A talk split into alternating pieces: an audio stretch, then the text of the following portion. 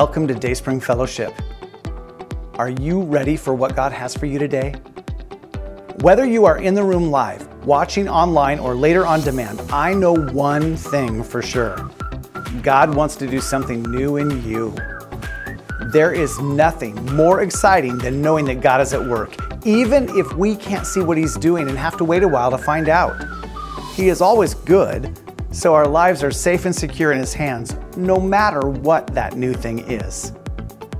I'm Chris Voigt, and I have the immense privilege of leading the team here at Dayspring. It certainly keeps me on my toes because that team expends endless energy helping people grow. If you are visiting Dayspring today, we want you to know that you can come as you. We're just like you, regular people on a journey discovering what God has for us each day and each day saying yes to becoming like Jesus, one step at a time.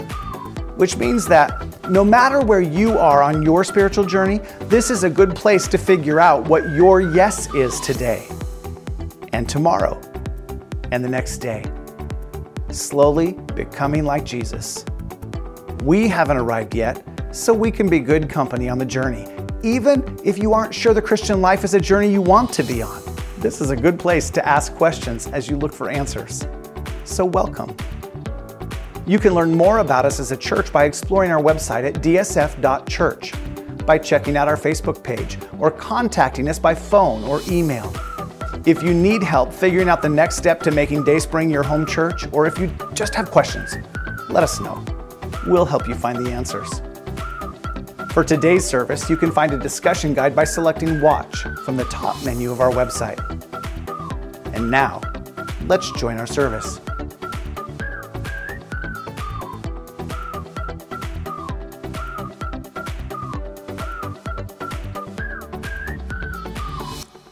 Are any of these words familiar to anyone besides me? I may never march in the infantry, ride in the cavalry, shoot the artillery. I may never fly or the enemy, but I'm in the Lord's army. If we didn't live in an internet age where, with my luck, I'd become an internet meme mocking Christians, accidentally bringing shame to the church, I would have sung them complete with emotions. Yes, sir. I, I, don't know if you know this song, uh, if, if it is even being still sung in Sunday school, but if you grew up in church in the, in the 70s and 80s, uh, you probably have them seared into your memory as well. But even though I sang them thousands of times through the years, it wasn't until my college years that I began to understand that Christianity isn't a playground, but a battleground. I have author Frank Peretti to thank for opening my eyes. In 1990, he released his fictional work, This Present Darkness. In it, the hero, Marshall Hogan, is, is, unbeknownst to him, aided by angels as he seeks to save his family. And while the angels might be unknown to him, the veil between this world and the spirit world is pulled back for the reader. In no way am I saying that Frank Peretti portrayed the spiritual realm and the activities of angels and fallen angels, the way that he did that is actually the way the spiritual realm works. It is a work of fiction, after all. And we don't have enough explicit scripture to know for sure. But it was this present darkness that began to change my awareness and understanding of the epic battle we find ourselves in when we come to Christ. A battle that the Apostle Paul gives us insight into today as we close out our series, Ephesians, Becoming Who You Are. As we've discovered over the past seven weeks, the moment we surrender our lives to Christ, some pretty major changes occur. Things that were not true just moments before become true in the twinkling of an eye. It just takes us a while to figure it all out. Uh, when we, uh, we first learned that we have been chosen by God, the churchy word for that is election, but that's what it means. We have been chosen by God and we have chosen God. And Jesus, who already reigns as Lord, is seated at the right hand of God above the cosmic forces of evil. And in our election, we have been raised up with him and are seated with him in the heavenlies. All of that gives us a new citizenship. We are now citizens of the kingdom of God.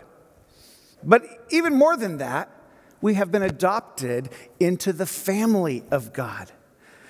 And the Holy Spirit has taken up residence in our heart as the seal of our adoption. We, we are in union with Christ and we are called to live as one, as the body of Christ.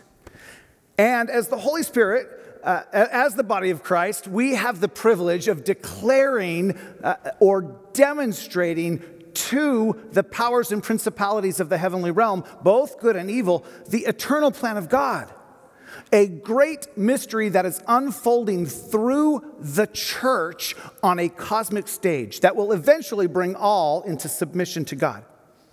No one saw it coming. Even the wiliest of all liars, Satan himself, who would have done everything in his power to keep Jesus alive, had he known.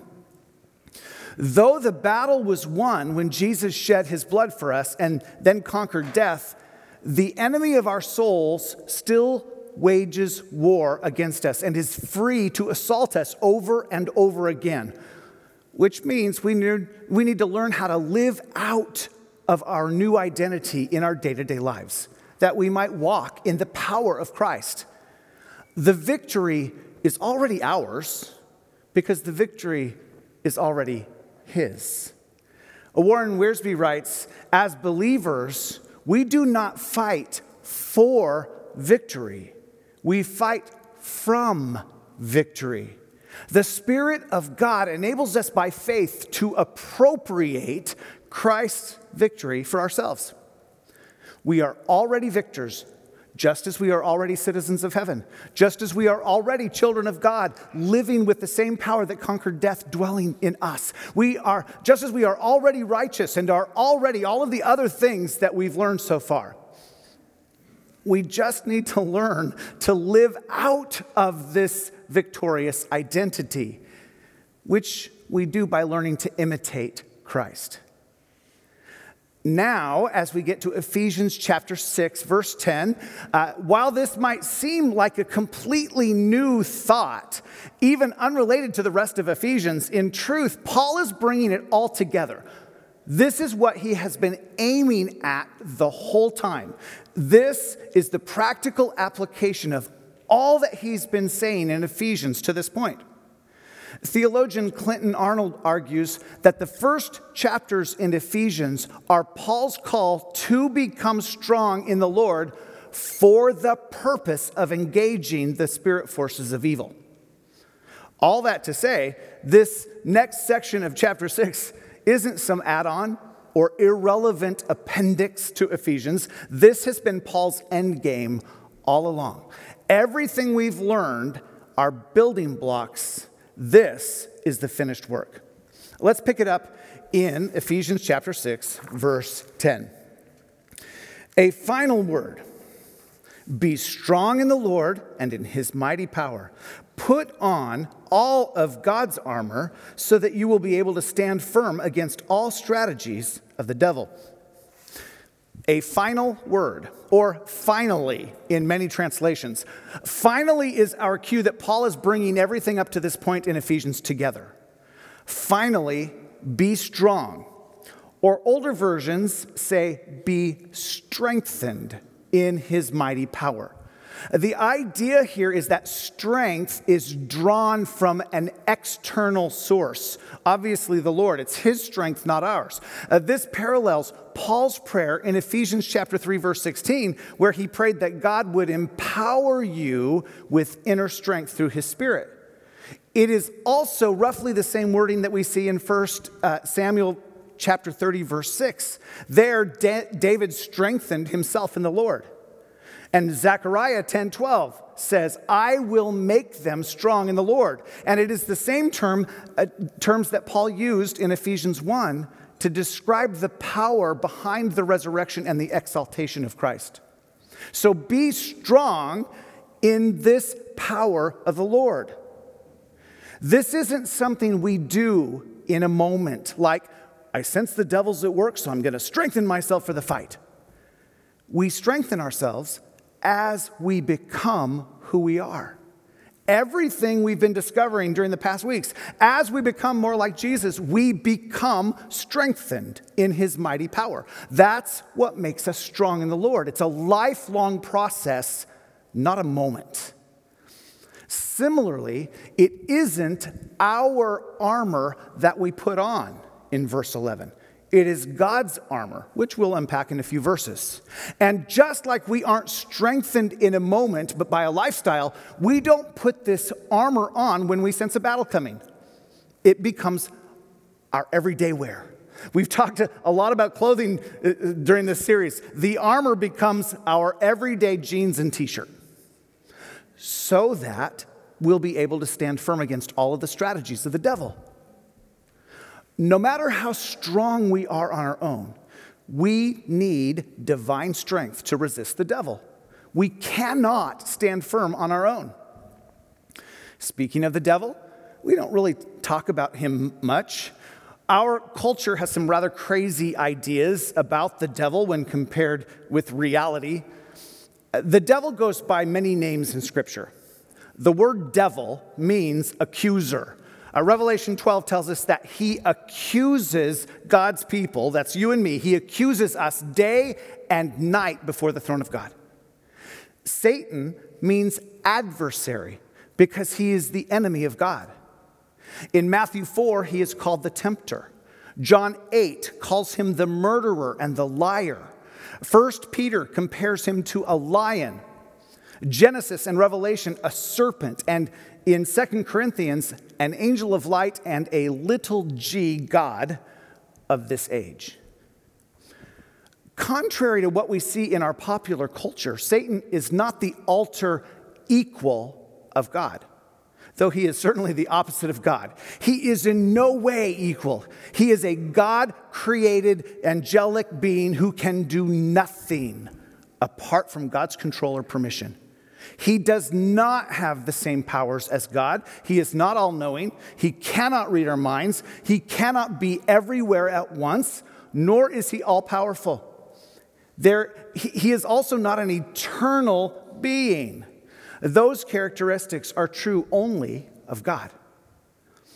He is a student of human behavior. He knows what makes you tick more than you know what makes you tick. He spends every moment fighting against the advance of Christ in our lives and around the world. His strategies, as we see here in the New Living Translation, also sometimes translated schemes, is the word methodeia in Greek. It's a word that's only used negatively in the New Testament. It means deception. His entire system of warfare against the people of God is based on deception. He is the father of lies. Author Kent Hughes says Satan has no conscience, no compassion, no remorse, no morals. He feeds on the pain and anguish and filth.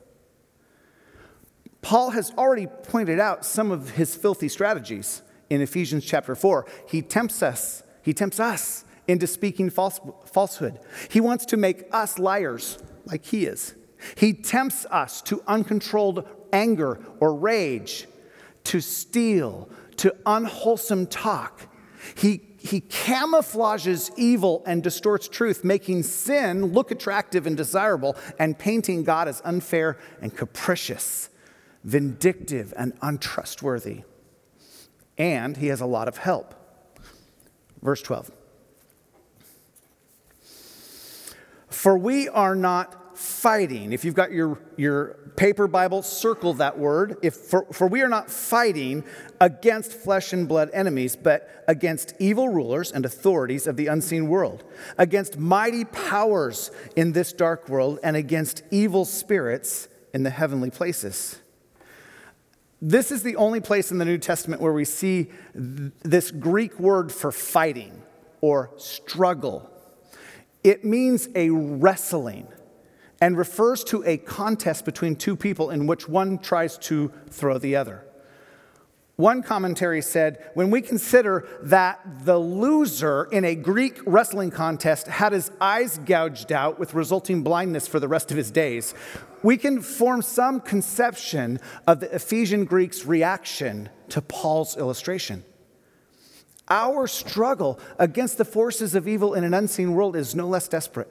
He isn't coming at you from afar. He, and more likely one of his minions, and not the cute little kind we see aligned with Gru into the Despicable Me movie franchise, they are gunning for you. And the fight is up close and personal. Paul has already referenced these rulers and authorities in general two times in Ephesians, but this is the first time that he has united the devil, and the evil one, and the rulers and powers all together. But we should not read this as a technical statement of the hierarchy of hell.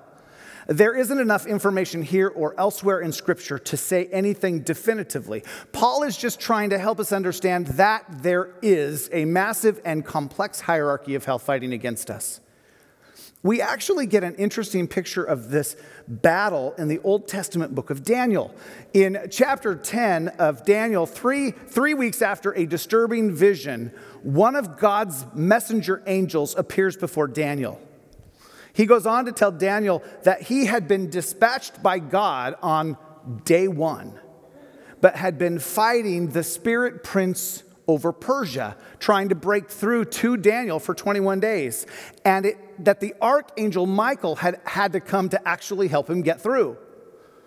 All of which suggests that there are hierarchies and principalities in the unseen world over nations, and in our case, probably over our states and cities. But in the end, theologians say that it's impossible to tell uh, what, to what degree there are distinctions among the powers of hell. We don't know how the king of chaos organizes his troops, and it really isn't all that important anyway. What we can and should take away from uh, this list are three things. First, our battle is against the devil, but not him personally. He operates against us through his minions. Most of the time, though we refer to the devil, we, we really are grouping them together into one be all, end all army of evil. Second, our battle is not against human beings. As evil as we might think some person is, they are not the enemy. The enemy is the enemy. We waste our time fighting people when we should be fighting the devil. For example, think about how much energy we spend hating on the people we disagree with in politics. Whether it's Joe Biden or Donald Trump or Nancy Pelosi or Kate Brown, they are not the enemy. They are image bearers of our King, just like we are. Jesus died for them too. We'd be far more effective if we just shut up and prayed that the real enemy would have his plans frustrated in their lives. Or even better yet, that the Holy Spirit would break through and lead them to a deep and abiding relationship with Jesus. In 1 Kings chapter 22 verse 31, the king of Syria tells his soldiers, "Fight neither with the small nor great, save only with the king." The same is true with us. Our battle is with the powers of hell. The third thing that we should take from these verses, uh, we should never forget that Satan and all of the powers of hell have already been defeated. Jesus has already won that victory. That's why Paul doesn't instruct us to win the battle. The battle has been won. We are to stand firm against an enemy who is mad about being defeated and won't surrender easily. Which brings us up to Paul's, to, to God's armor, that, the armor that Paul referred to in verse 11. We're fighting God's battle with God's power, wearing God's armor. And as we've already talked about, this is our everyday jeans and t shirt, as uncomfortable as it might seem. We don't put this on when we sense a battle. Most of the time, we don't sense a battle, which is why we need the armor. It provides supernatural protection 24 7. It's what enables us to stand firm, to be strong. We are protected by God's power. It is our lifelong pursuit of becoming like Jesus that becomes this armor. It just becomes who we are over time. And believe me, we want the whole armor. Satan will look for any unguarded area in our lives to gain traction over us. And one of the ways we know that the, the, these verses are the target Paul was aiming at all along is that every piece of armor in these verses uh, refers to something Paul has already taught us in Ephesians. He's reinforcing everything else we've learned along the way to help us see how all of those pieces fit into the big picture. Let's continue with verse 13. Therefore, put on every piece of God's armor so you will be able to resist the enemy in the time of evil. Then, after the battle, you will still be standing firm. Now, though this metaphor would have brought to mind a common uniform of the day, Paul probably uh, didn't, probably, Paul probably got these images from the Old Testament book of Isaiah. Multiple commentaries uh, note that Isaiah 11:5 mentions that the, the Messiah will be coming with a belt of righteousness and faithfulness. Isaiah 50, 17 refers to the Lord donning, a right, donning righteousness like a breastplate and putting a helmet of salvation on his head. And Isaiah 52, 7 describes the beauty of the feet of those who pronounce good news of happiness, salvation, and the kingdom of God. We are literally donning the armor of God. And in that armor, we are to stand your ground, putting on the belt of truth and the body armor of God's righteousness. In ancient days, the belt was something uh, more than just something that holds up your pants. Uh, the belt of a Roman soldier's uh, uniform helped hold together the breastplate and the sheath for his weapon. It protected his loins while keeping him free and agile enough to attack or defend. The belt was a symbol of your readiness for battle. Once your most valuable parts, from a man's perspective, were protected and ready to go. In, in the grander sense, the belt of truth is the truth as God revealed through his word. And it often includes truth of character or integrity in living according to God's word. It is truth integrated into the life of a victorious Christian. But in light of what Paul has written in Ephesians, it is also the truth of the gospel which Paul refers to in Ephesians 1:13. The gospel, which is the power of God for salvation. And those who walk in the light will live and speak truth, as we've also seen in Ephesians chapter 4, verse 25 and 5 9. We resist the devil by not giving him a place or a foothold in Ephesians 4:27 through a truth encounter. And the body armor of God's righteousness or breastplate of righteousness was made of metal plates or chain that covered the body from neck to waist, both front and back. It was an indispensable part of sol- the soldier's protection, as it is for us. The enemy of our souls loves to aim his arrows at our heart, the symbol of our faith. He tries to convince us that Jesus wasn't enough, to bridge the gap between our failures and our promised righteousness. He, he comes at us with daggers of doubt, causing us to question if God's grace is enough, to doubt God's goodness, his sovereignty. He shoots missiles of guilt and shame. But we stand firm in the righteousness of Christ, who empowers us to live out his righteousness practically in our lives, however imperfect that may be. Now, when it comes to understanding what Paul means here, there are two options. First, he could mean the righteousness of our justification. Uh, when we accepted Jesus' sacrifice for our sin on the cross, we were justified through Christ. Scholars call that imputed righteousness, our right standing before God. So it could be our justifying righteousness that protects us, making, uh, making it impossible for his arrows to kill us only hurt us in the short run.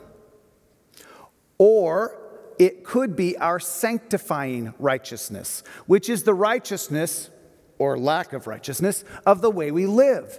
It is the righteousness that develops as we increasingly imitate Christ with our whole lives. As is usually the case when scholars get involved, it's probably a bit of both. Uh, our positional or justified righteousness in Christ assures us of our salvation no matter what the enemy says. But our practical righteousness flows from our positional righteousness as the Holy Spirit does his perfect work in us.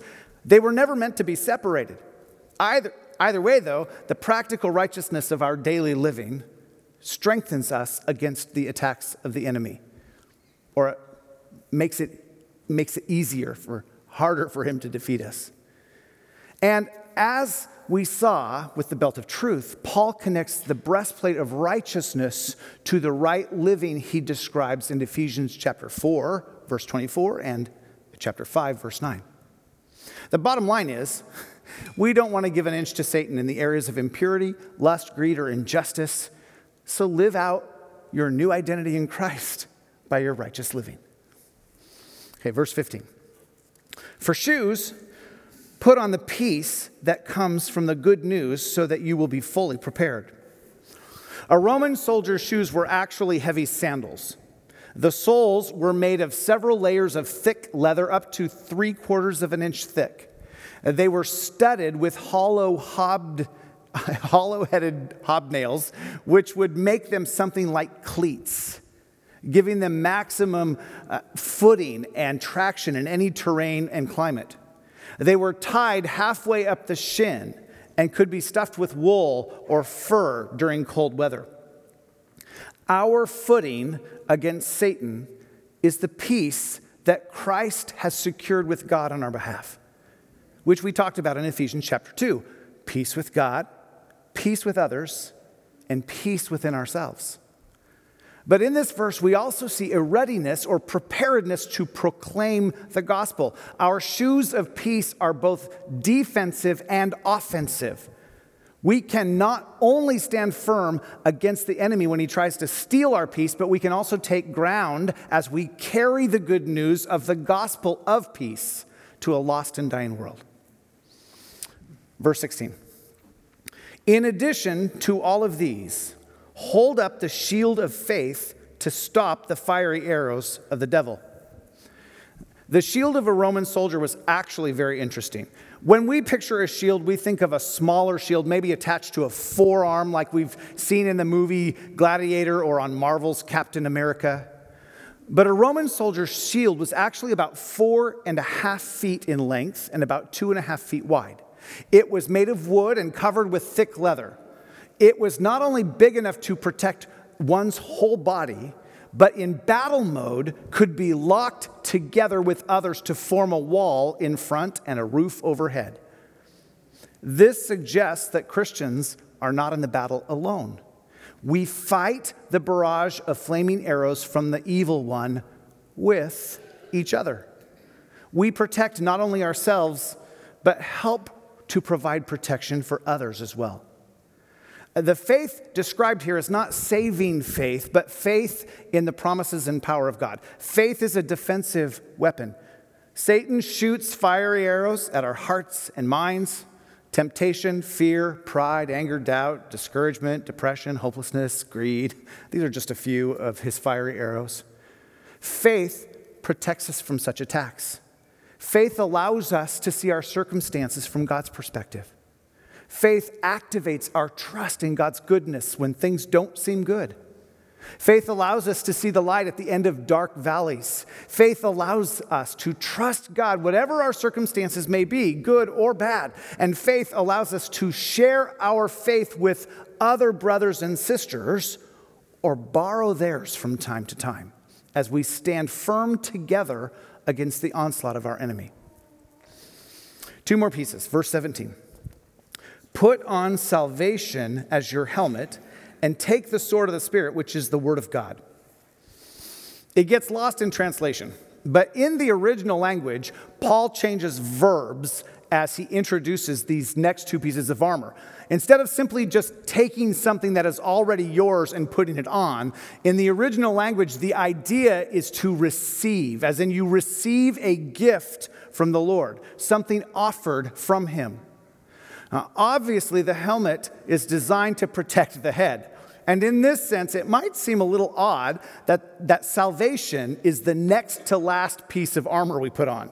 I mean, shouldn't it be the first? I mean, our, our salvation comes before all of this other stuff uh, in the order of things. Without salvation, you, you have no righteousness, positional or practical. You don't earn your salvation by doing the other stuff that Paul's mentioned. Putting on one's helmet was one of the last actions a, a soldier uh, uh, before he was about to engage in battle. He'd slip on his helmet and then grab his sword. What Paul is saying is that we must constantly remind ourselves of our salvation. We need the assurance of our position with Christ because our position is one of the chief targets of the enemy. He is constantly trying to convince us that we don't really belong to Christ, that we aren't enough, that we aren't really saved. He wants to rob us of the hope of our salvation.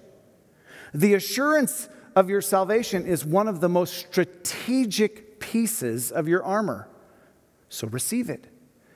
And then, in the face of his attacks, boldly stand assured of your position and future. He has no power to take anything from you. And then, last but not least, the sword of the Spirit. The sword Paul is referring to here was the Roman short sword used in hand to hand combat. Its two sided blade was razor sharp. As some scholars point out that the sword of the Spirit is the first and only offensive weapon that Paul lists, but that isn't strictly true.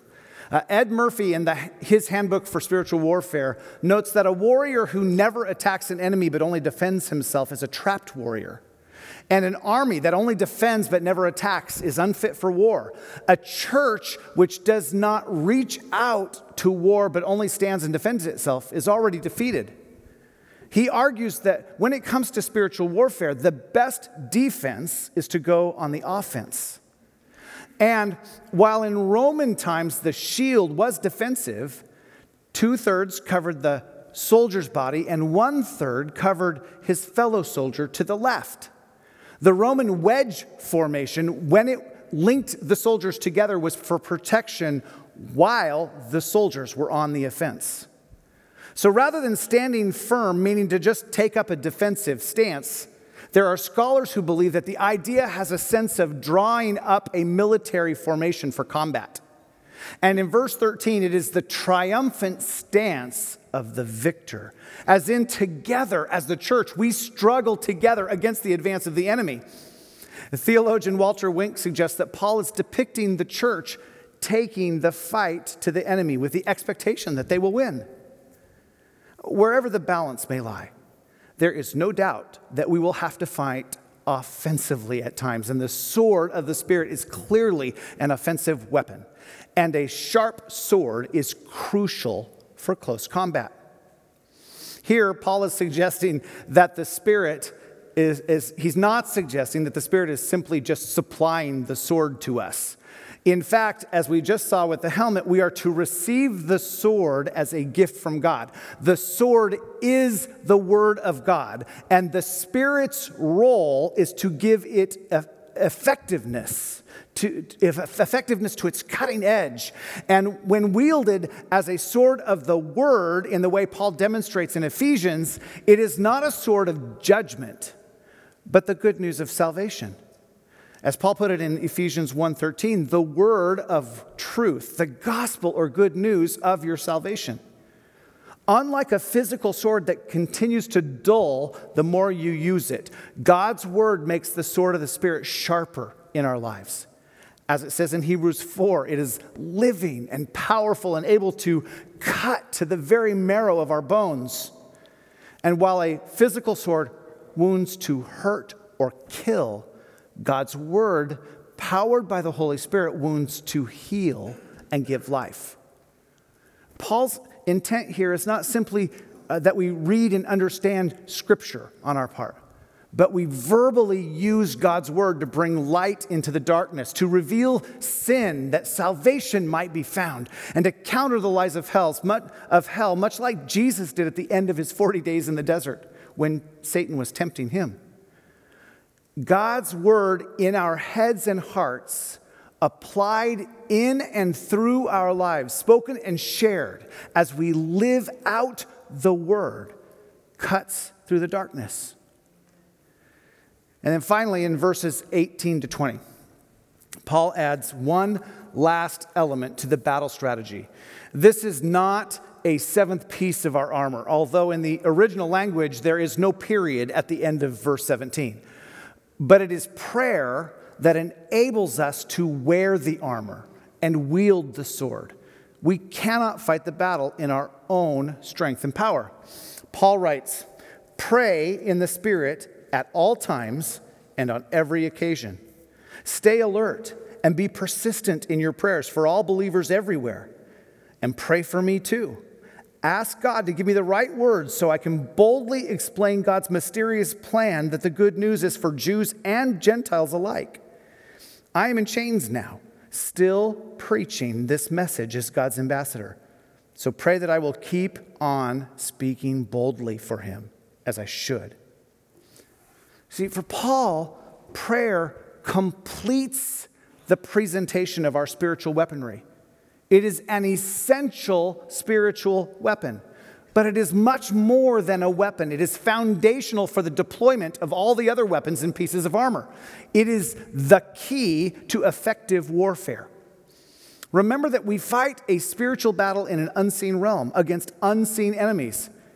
That I know of, God has only given us two ways to fight in the unseen realm through prayer and through worship. So pray with our eyes open. That's what it means to stay alert. We see the phrase watch and pray often in the Bible. So watch and pray. That way, we are armed and ready when the enemy begins his shenanigans. Prayer is also a reminder that we come to the battle offering nothing of our own to wage war but are reliant on God's power, His armor, and His Spirit bringing it all together. It is a reminder that we fight for His will, not our own. And much like we are all glued to our phones nowadays, connected to each other through the airwaves, we should always be in communion with the Lord. We pray without ceasing.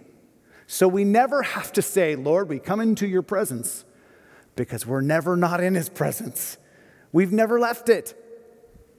And because we are in this together, we are praying for each other. We pray at all times with all kinds of prayers with perseverance for the saints. Paul ends this letter, as he always does, with greetings and encouragement from and for some of his indispensable partners in ministry and his friends. I will let you read them on your own.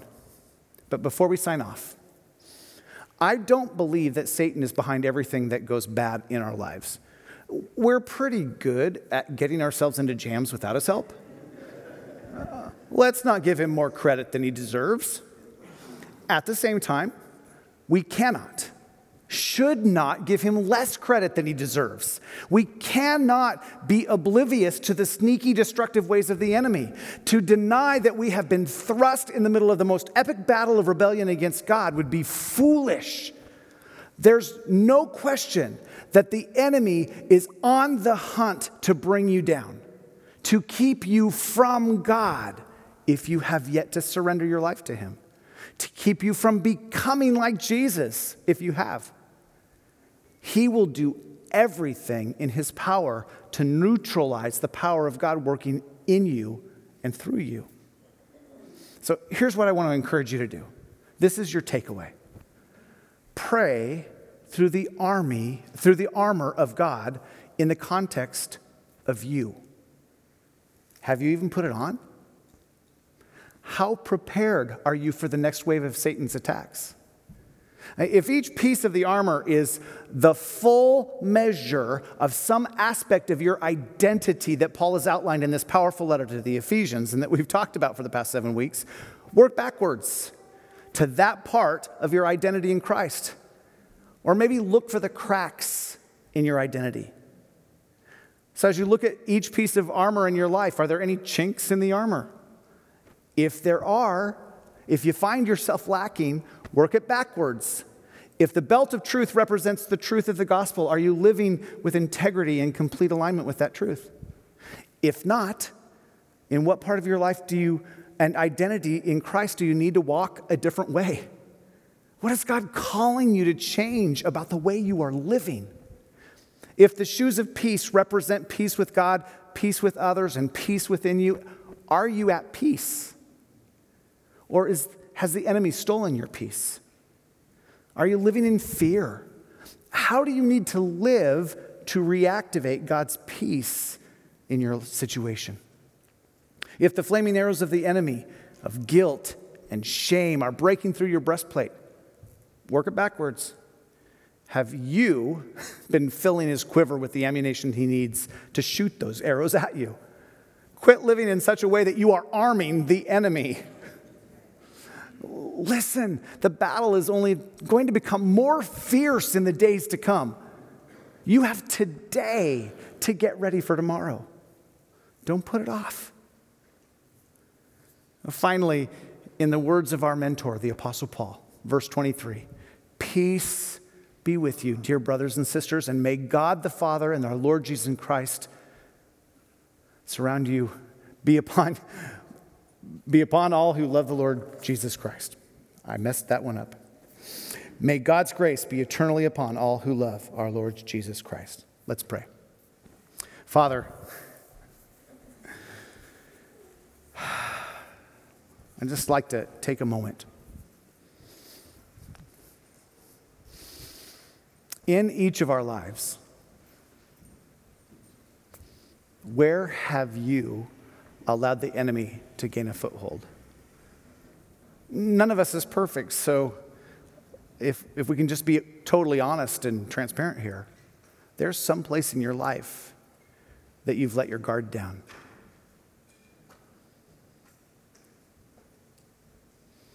How long are you going to allow the enemy to do his thing in your life? Father, we pray that you would give us wisdom to know how to live like Jesus in every part of our lives, that our armor may be full and strong and radiate from who we are in Jesus.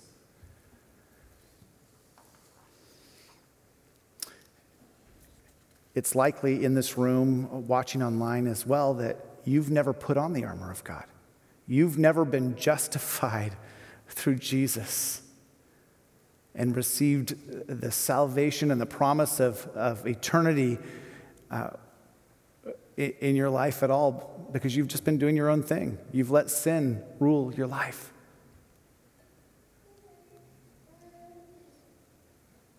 I just want to encourage you today to say no more. I want to live the way Jesus calls me to live. And as always, any of our, our pastors, most of the people in this room would, be, would love to talk with you about how that needs to look in your life. It's really simple. At least the first step. It starts with I give up, God. I can't do it on my own. And I believe that Jesus came to do it for me. And I surrender to His leading in my life every moment of every day for the rest of my life and into all of eternity.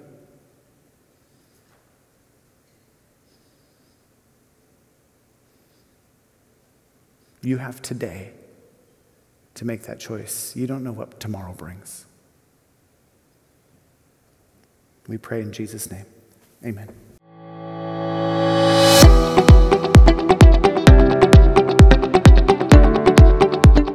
Thank you for joining us today. Let me encourage you to download the discussion guide by selecting Watch from the top menu of our website. Working through those questions, alone or with others, will help the truth of God's Word find its place in your life.